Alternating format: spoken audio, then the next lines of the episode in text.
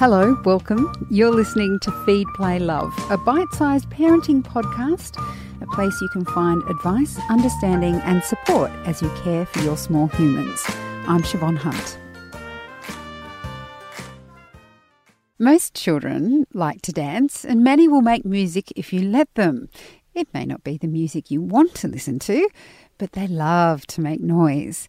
New research from the School of Early Childhood Education at the Queensland University of Technology has found that moving and making music help get your child ready for school.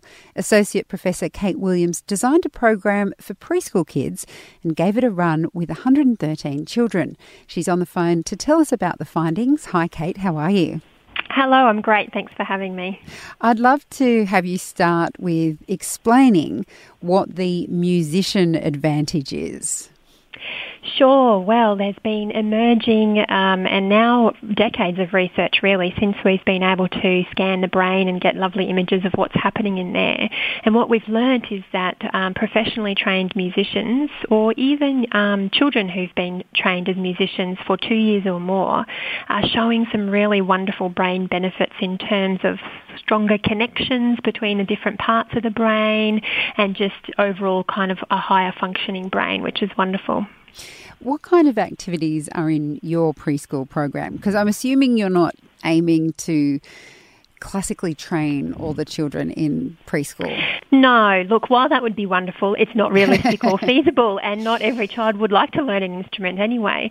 So what I'm trying to do is distill the uh, the basics of um, what helps you play a music instrument and what that practice is about and distill that into a program that means we can try to get the same brain benefits for the children but without the need for expensive instruments and all that kind of thing. So what we're um, supporting teachers to do is get children to move rhythmically and in some kind of complicated, coordinated ways, which will essentially help to stimulate the same musician advantage.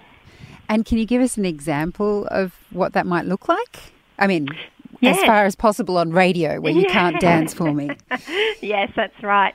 Um, so we've created um, audio tracks that the children generally love to groove to, and they're at the right tempo to um, to sort of get them going and moving in time to the beat. And so, for example, we might be asking them to remember four different moves, which employs their working memory. We want them to remember a stomp, a star jump, a wiggle, and then maybe a hop and can they remember those four? And when the music changes, can they match the music um, with their movement? Also, can we stop and start the music so the tracks have stops and starts in them? And this is a really good skill in terms of self-regulation for children to have to be able to stop when the music stops. So this. Uh these words, self regulation, seem to be key for young children, particularly as they're about to head into school. I know it's one of the key things we look for kids to make sure that they're school ready. How does um, sort of developing memory and um, being able to stop or being able to follow instructions, how does that relate to self regulation? Most of us parents would think of self regulation as um, being a bit more self aware when they get upset and those yeah. kinds of things. Self-regulation is such a big umbrella term and certainly that, that kind of emotional self-regulation is very important and that's what parents have to deal with on a day-to-day, day-to-day basis. But there's some other areas of self-regulation that are really important for learning and they're called executive functions and uh, we talk about three of those in early childhood. One is working memory, so can you kind of remember multi-step instructions and can you remember a piece of information that you have to use to solve a problem problem. A second one is inhibition, which you might think of as impulse control. So these are the children who can kind of refrain from yelling out in class if, if the rule of the classroom is to put their hand up first. And you can you can see how um, stopping and starting actually helps children to learn physical inhibition, just to control them, their physical selves. And the third executive function is shifting or mental flexibility, and we practice that in the in the rhythm and movement program by doing things like asking children to move slowly when the music is fast fast. And that is really quite difficult to do because you're having to get your brain to override the natural instinct to move fast with the music and go slowly instead. And so this is this is about mental flexibility. I also like your example about head, shoulders, knees and toes. Can you talk us through that one? Yeah, so there's so many little tricks that parents can do. The, all the all of the sort of classic nursery rhymes that we often do, you can just add a little tr- uh, add a little trick um, into it. So, for example, for heads, shoulders, knees, and toes, one step might be, can you sing it through and leave out shoulders? So that's about inhibition. It's also about working memory because you have to remember the instruction. But can you sing heads, knees and toes, knees and toes, and keep going through. Another step might be can you sing it forward, starting with heads, but actually do the opposite action. So your actions begin on your toes, even when you're singing head. And that involves a lot of uh, tricky working memory, inhibition, even emotional regulation, so you don't get too frustrated. Sounds like something um, would be challenging for adults as well really. Yes, it can be, especially after a long night. um, so the program that um, you're running is was twice a week and for 30 minutes each time.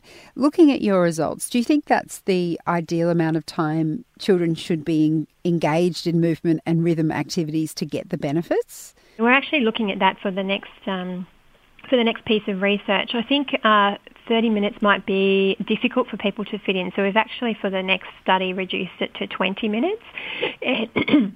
Excuse me. And we'd also um, I think twice a week is the bare minimum. So we know from studies from the Musician Effect and other studies that have looked at activities that improve children's self-regulation, that, the more the better, really.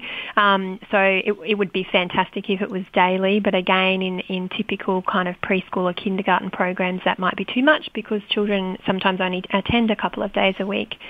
So we think two days of 20 minutes is, is a bare minimum. Anything more is a bonus. And the key to it is the repetition repetition and the structure, but also continuing to increase the challenge. So in all of our activities, just like I explained with head, shoulders, knees and toes, you can kind of level it up. It's like going to the next level in the computer game um, and keep leveling it up because that's what really extends children's skills. This was specifically targeted at areas with a lower socioeconomic background. Mm. We know that quality early learning in those areas can make a huge difference to outcomes later on down the track for children. How much difference do you think these particular kind of programs can make in terms of the rhythm and movement that you've been working with? Um, we think it's going to be significant. We're actually following um, the children in the next study into school, so I will be able to tell you um, with with clear evidence then. But we do know from international research that there are two keys um, to a successful school transition and, and ongoing learning, and those two keys are self-regulation and vocabulary. Um, so it's not about being able to count or know your colours or being able to read or write before you hit prep, but it's just those two things, and they will buffer children from all sorts of different um, backgrounds um, in terms of having the kind of academic resilience and being ready to learn. So we expect and we hope um, that the gains that we're seeing in emotional regulation and some of the executive functions will stand these children in good stead. Um, the trick will be to understand whether that the gains can be maintained over time and whether in fact the, the, the dosage of the program is enough or we need to do more. And I suppose a huge question for you as well is how many early learning centres can you get to adopt this kind of program? How do you move forward with that? There's a huge amount of interest out there, both nationally and internationally.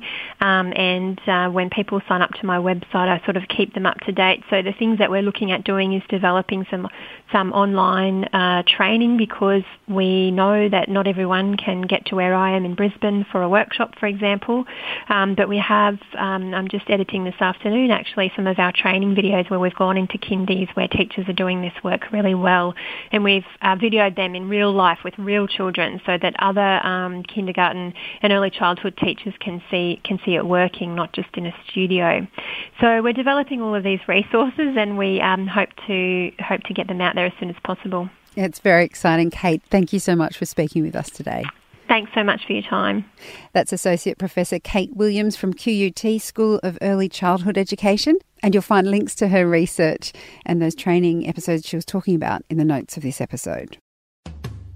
Feed Play Love is a babyology podcast produced by Debbie Ning and presented by me, Siobhan Hunt.